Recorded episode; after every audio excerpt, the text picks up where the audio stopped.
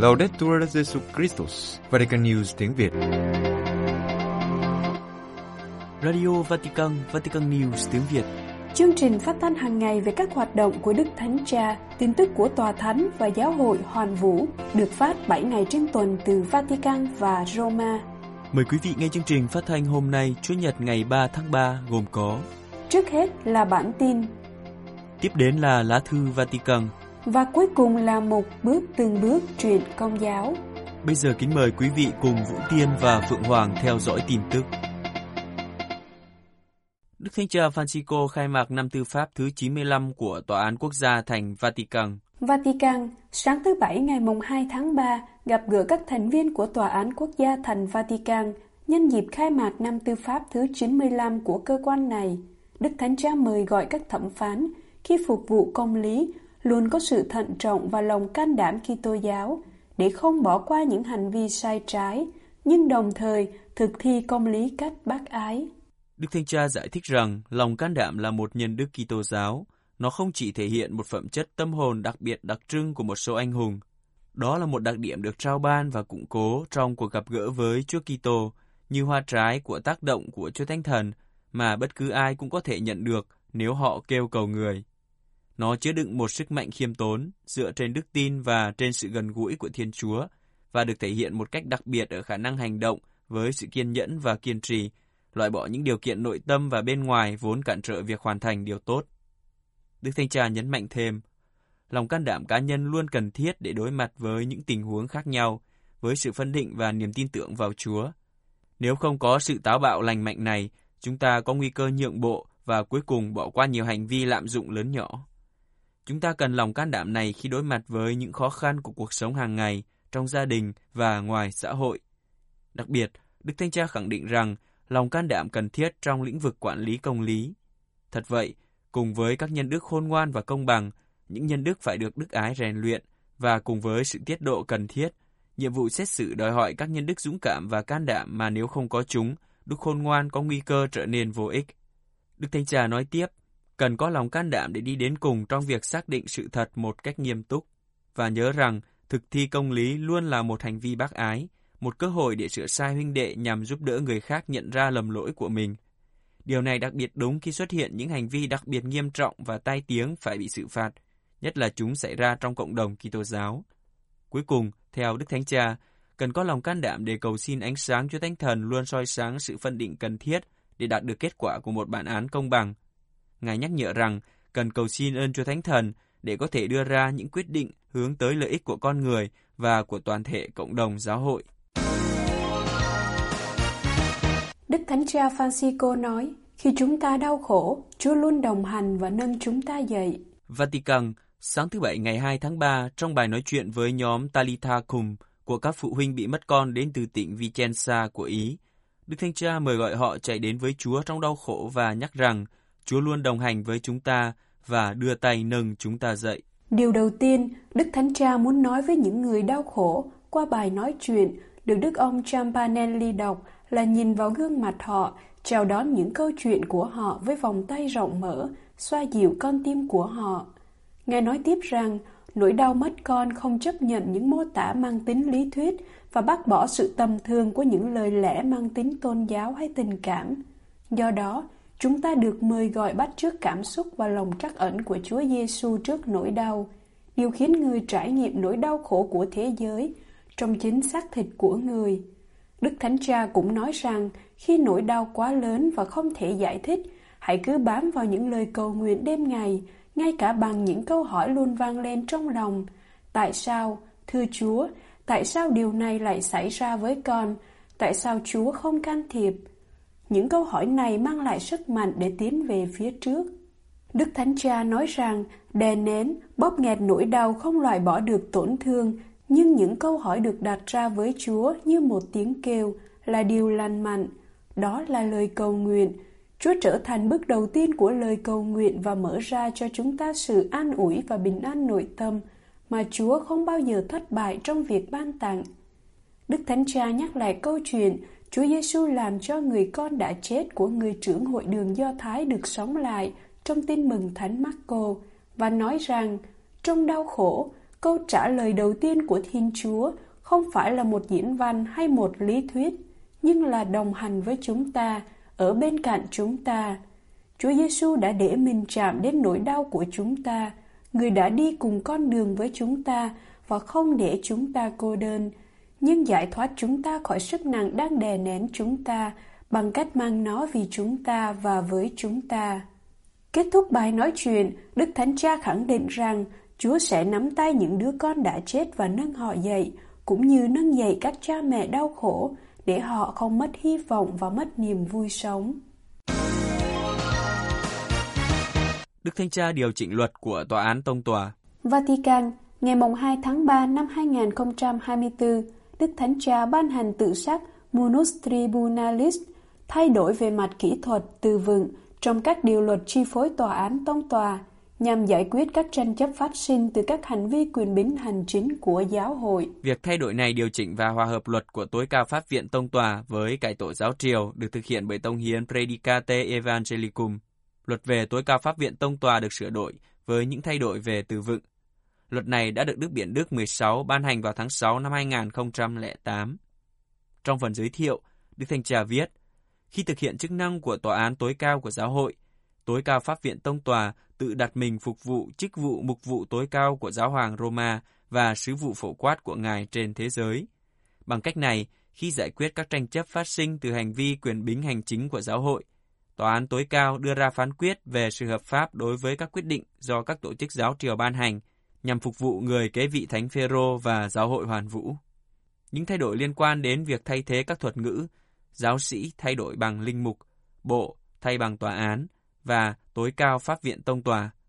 Thay thế cách diễn đạt do các bộ của giáo triều Roma ban hành bằng do các tổ chức giáo triều ban hành. Thay thế cách diễn đạt thúc đẩy và phê chuẩn việc thành lập các tòa án liên giáo phận bằng phê chuẩn việc thành lập các tòa án thuộc mọi loại do giám mục giáo phận thành lập. Thay thế thuật ngữ bộ bằng tổ chức giáo triều. Vatican tổ chức cuộc gặp gỡ đại kết liên tôn của phụ nữ. Roma, ngày 5 tháng 3 tới đây tại Roma sẽ diễn ra một cuộc gặp gỡ liên tôn của các phụ nữ với chủ đề Phụ nữ gieo hạt giống hòa bình và vun trồng gặp gỡ, được tổ chức bởi Bộ Đối thoại Liên tôn và Liên minh các tổ chức phụ nữ công giáo thế giới. Trong khuôn khổ Ngày Quốc tế Phụ nữ, sự kiện sẽ quy tụ các phụ nữ đến từ các truyền thống tôn giáo khác nhau trên thế giới để suy tư về vai trò quan trọng của các phụ nữ trong việc xây dựng một nền văn hóa hòa bình và gặp gỡ. Lấy cảm hứng từ sứ điệp của Đức Thánh Cha cho Ngày Hòa bình Thế giới lần thứ 56, đặc biệt là những lời kho báu lớn nhất của chúng ta, mặc dù rất mong manh, tình huynh đệ nhân loại được thiết lập trên nền tảng là con Chúa và không ai có thể tự cứu một mình. Sự kiện nêu bật bản chất chung của tất cả mọi người và tinh thần đồng trách nhiệm chung trong việc thúc đẩy hòa bình. Trong hoàn cảnh chiến tranh và xung đột mà thế giới đang trải qua, phụ nữ là thành phần bị thiệt hại, những người đau khổ nhất, những xung đột vì lý do chính trị hay thảm họa khí hậu thường khiến phụ nữ phải gánh vác gia đình, trở thành đối tượng bị phân biệt đối xử nhiều nhất. Với sự kiên cường và khả năng lắng nghe, phụ nữ có thể trở thành người xây dựng hòa bình và đối thoại. Sự kiện sẽ bắt đầu với bài phát biểu khai mạc của Đức Hồng Y Miguel Angel Ayuso Guisot, Tổng trưởng Bộ Đối thoại Liên Tôn, và bà Monica Santa Marina, Tổng chủ tịch Liên minh các tổ chức phụ nữ công giáo thế giới. Cuộc gặp gỡ sẽ được hướng dẫn bởi các diễn giả thuộc các tôn giáo khác nhau. Bà Rudina Kolaku, Giám đốc điều hành Trung tâm Văn hóa và Phát triển Phụ nữ, đến từ Albania, với chủ đề Ngăn chặn chủ nghĩa cực đoan trong giới trẻ. Từ góc độ Phật giáo, Phó Chủ tịch Liên đoàn Phật giáo Ý sẽ nói về đề tài từ hòa bình nội tâm đến xã hội hòa bình, vai trò của thiền định. Dưới góc nhìn của Ấn giáo, sẽ có bài phát biểu của Phó Chủ tịch Liên minh Ấn giáo ở Ý về chủ đề đối thoại liên văn hóa, thái độ của các nền văn hóa chủ nhà. Đại diện cho quan điểm của Do Thái sẽ có bài phát biểu về đối thoại và trung gian giữa các sinh viên đại học. Từ góc độ đại kết, tiến sĩ Kuziba Nawamba, đại diện Hội đồng các giáo hội Kitô thế giới, sẽ nói về chủ đề cách các phụ nữ, các thành viên hoặc các nhà lãnh đạo các cộng đoàn Kitô giáo cộng tác trong các tiến trình hòa bình.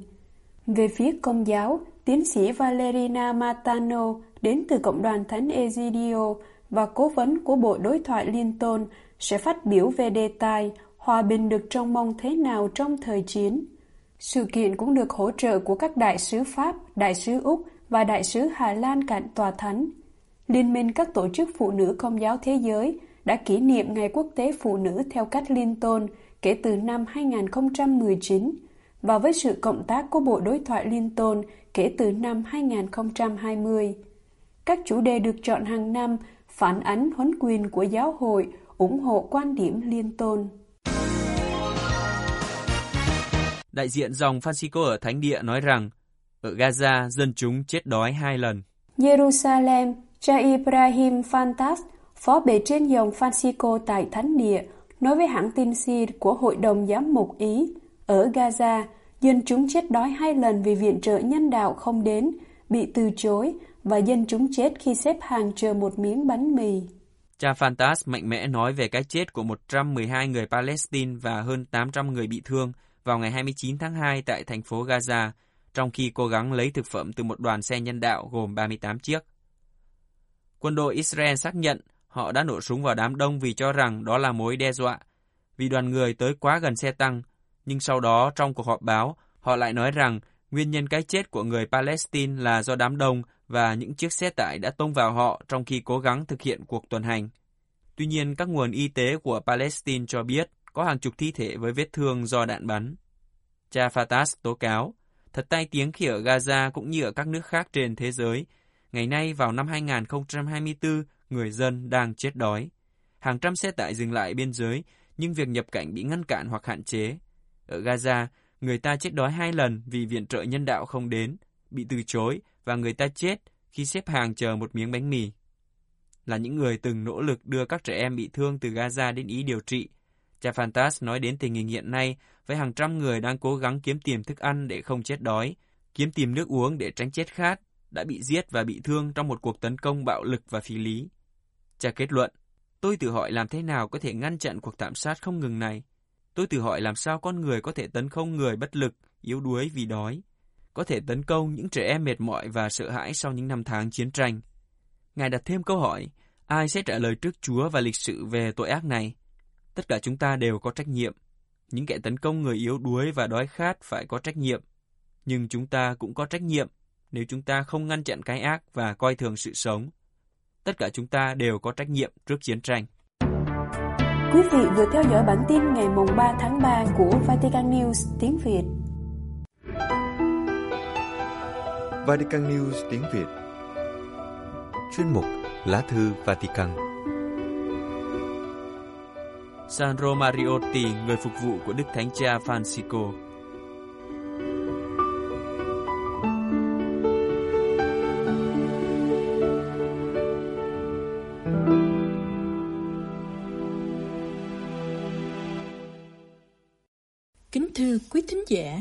Sau nhiều ngày có thể chống một gậy và tự bước đi chậm chạp trong các buổi tiếp kiến chung ở Đại Thính đường Paulo 6, từ vài ngày nay vì bị cảm nhẹ, Đức Thánh Cha lại xuất hiện trước công chúng trên chiếc xe lăn do một người cao lớn đẩy đi.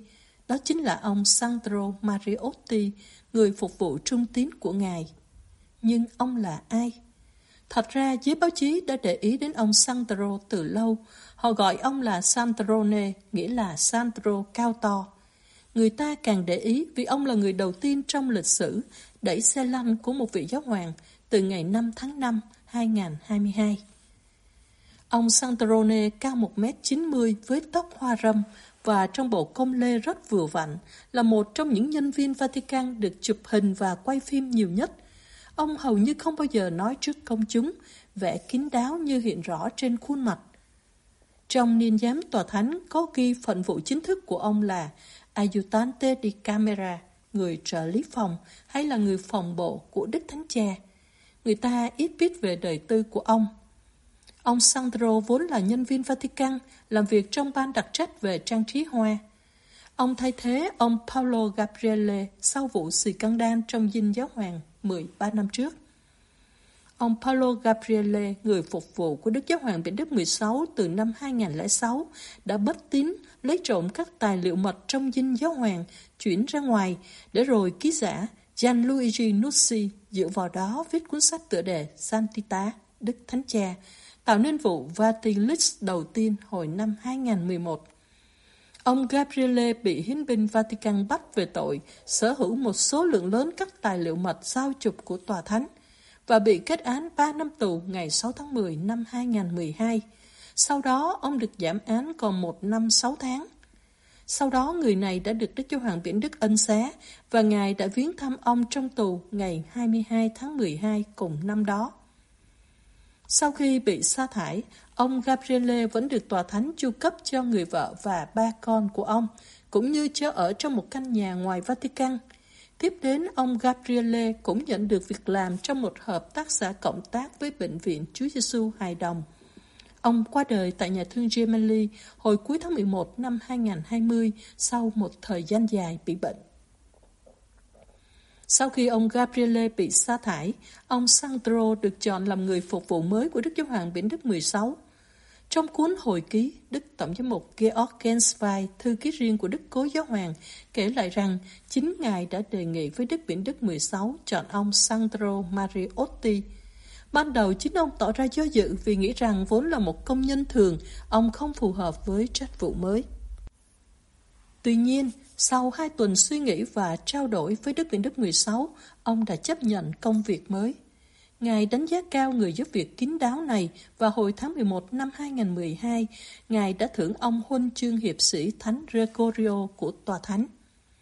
Sau khi Đức Biển Đức 16 từ chức và về hưu, ông Sandro Mariotti không di chuyển với Ngài về đan viện mẹ giáo hội ở nội thành Vatican. Trái lại, ông tiếp tục làm người phòng bộ của Đức Thánh Cha Francisco. Trái với các vị tiền nhiệm, Đức Tân Giáo Hoàng sau khi đắc cử ngày 13 tháng 3 năm 2013 không cư ngụ trong dinh tông tòa. Ngài chỉ dùng dinh này trong các buổi tiếp kiến chính thức và cư ngụ trong căn hộ số 201 của nhà thánh Marta trong Vatican. Ngài cũng dùng bữa tại phòng ăn như những người khác trong nhà. Người ta cũng ít biết về công việc của ông Sandro vì Đức Francisco hầu như tự làm bao nhiêu việc riêng, kể cả việc cầm chiếc vali công tác bằng da khi bước lên thang máy bay trong mỗi chuyến tông du.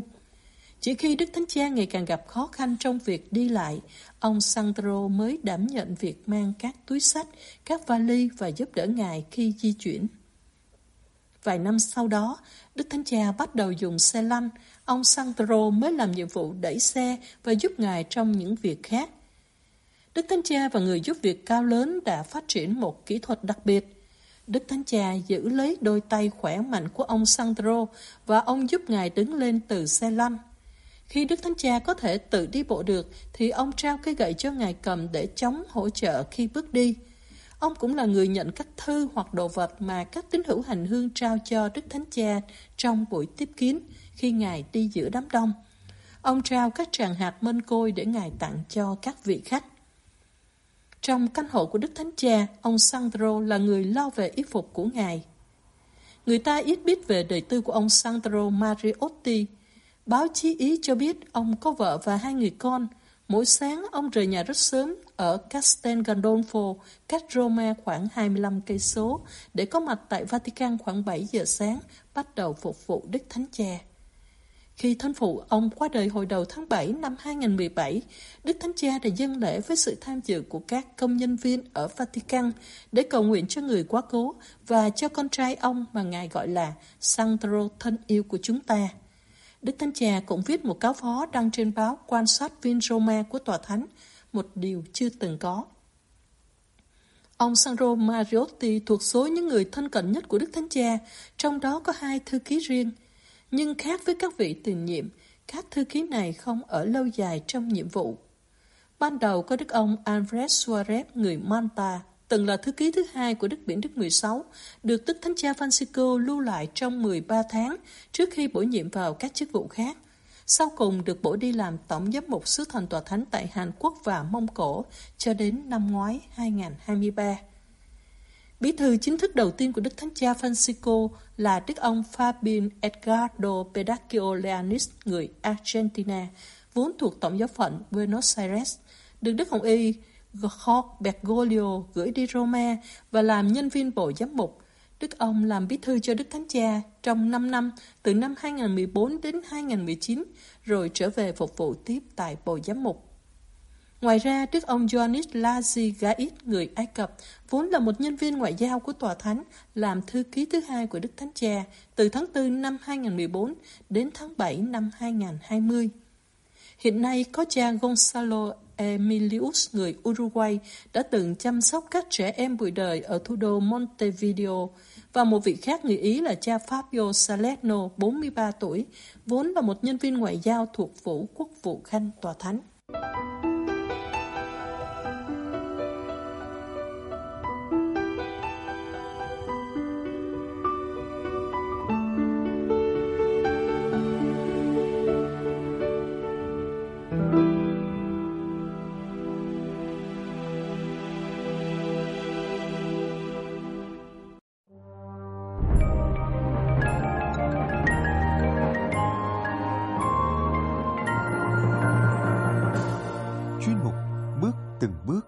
Chuyện ngắn nhà đạo của Vatican News tiếng Việt.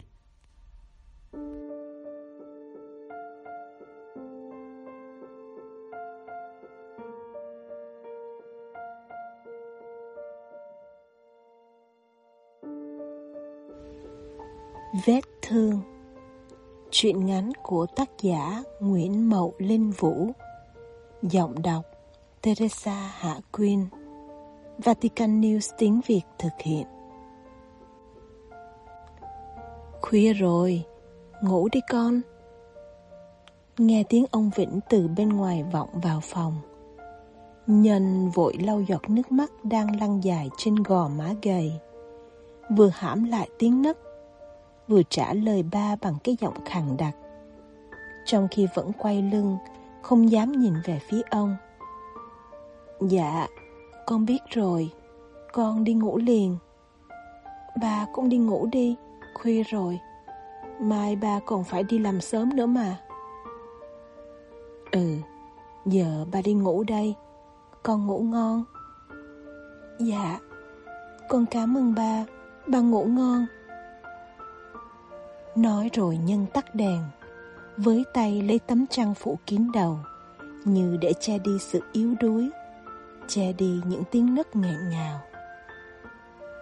Ông Vĩnh cũng lặng lẽ quay ra. Đến bên bộ bàn ghế đã cũ kỹ. Cầm tách trà trên tay, Ông uống một ngụm mà chẳng hề hay biết đến mùi vị nhạt nhẽo Và nguội lạnh của tách trà pha từ chiều. Dưới ánh đèn heo hắt, dáng người khắc khổ Cùng đôi mắt mệt mỏi của ông Lại càng nhạt nhòa. Duy chỉ có tiếng thở dài của ông là nghe rõ mồn một giữa cái đêm khuya thanh tịch miền thôn giả. Alo, Nhân hả con? Con vẫn khỏe chứ? Ông Vĩnh vui vẻ hỏi. Đầu dây bên kia giọng nói cũng hớn hở không kém. Dạ, con Nhân đây ba. Con vẫn khỏe. Ba và mọi người vẫn khỏe chứ ba. Con nhớ nhà lắm. Con... Bậy ngang. Đi tu mà cứ bảo nhớ nhà hoài là không được nghe. Nhớ Chúa, nhớ mẹ, nhớ cha, nhớ anh em trong đó không hết mà còn đòi nhớ nhà. Mọi người ngoài này vẫn khỏe, ai cũng nhắc con, ai cũng gửi lời thăm con, bảo con ráng đi tu. Cố gắng nghe con. Dạ, con biết rồi.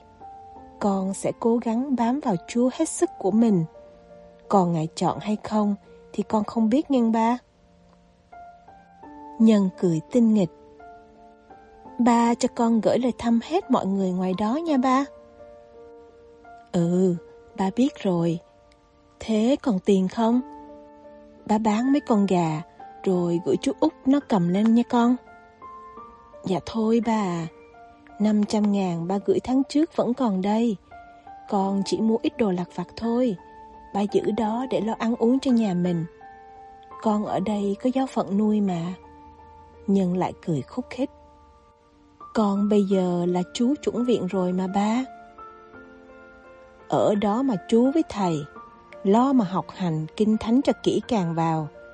Chuyện gì chứ chuyện đó là không có bỏ bê được nghe con. Khi nào gần hết tiền á thì gọi cho ba, ba gửi. Không được hà tiện mà đau ốm nghe chưa? Dạ, con biết.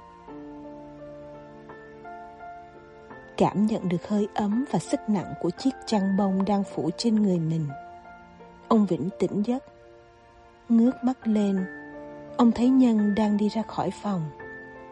Tấm lưng của con trai ông sau này gầy quá. dáng người nhanh nhẹn ngày nào, giờ sao lại nặng nề, chậm chạp đến vậy? Đó có phải là đứa con mà ông vẫn an tâm vì sự trưởng thành cả trong suy nghĩ và hành động không? Sao giờ ông lại khổ tâm lo lắng cho nó đến thế này? Mắt ông bỗng nhòe đi bởi những giọt nước mắt mặn chát. Mái đầu đã lấm tấm màu tóc thứ hai đang rơi lệ. Những giọt lệ như thương hại cho bản thân ông, cho đứa con của ông, cho hai cuộc đời nhưng dường như chung một kết cục. Chúa đang thử thách ông, hay vì một lẽ gì khác, thì với ông lúc này cũng không còn quan trọng. Ông mong sao những gì đang diễn ra chỉ là một giấc mơ. Một giấc mơ dài và đã sắp đến hồi kết thúc. Nhưng không, giấc mơ vẫn mãi là giấc mơ. Mặc cho hiện thực có cay nghiệt đến giường nào, thì giấc mơ vẫn an nhiên là chính nó.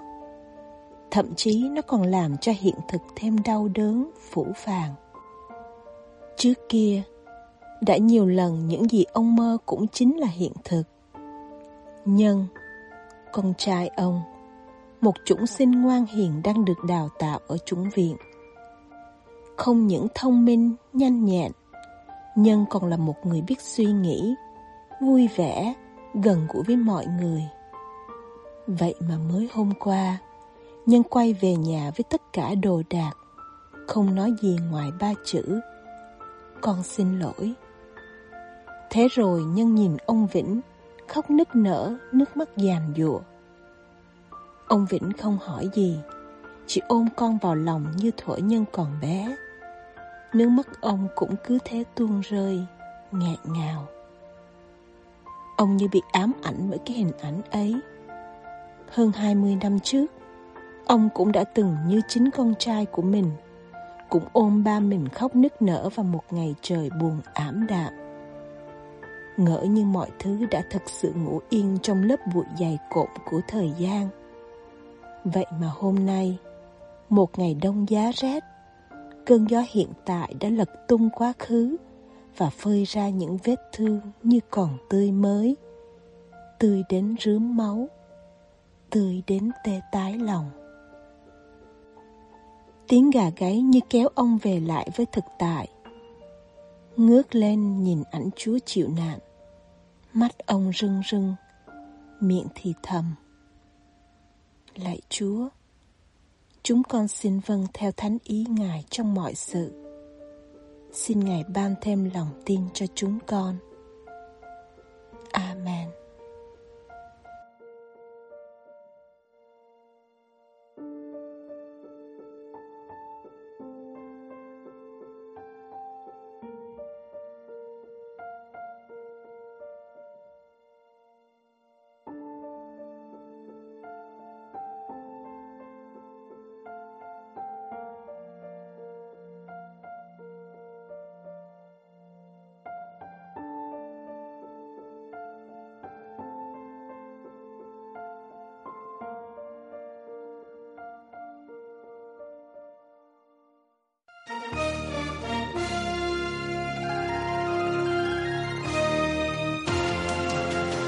Cảm ơn quý vị đã chú ý lắng nghe chương trình Radio Vatican của Vatican News tiếng Việt.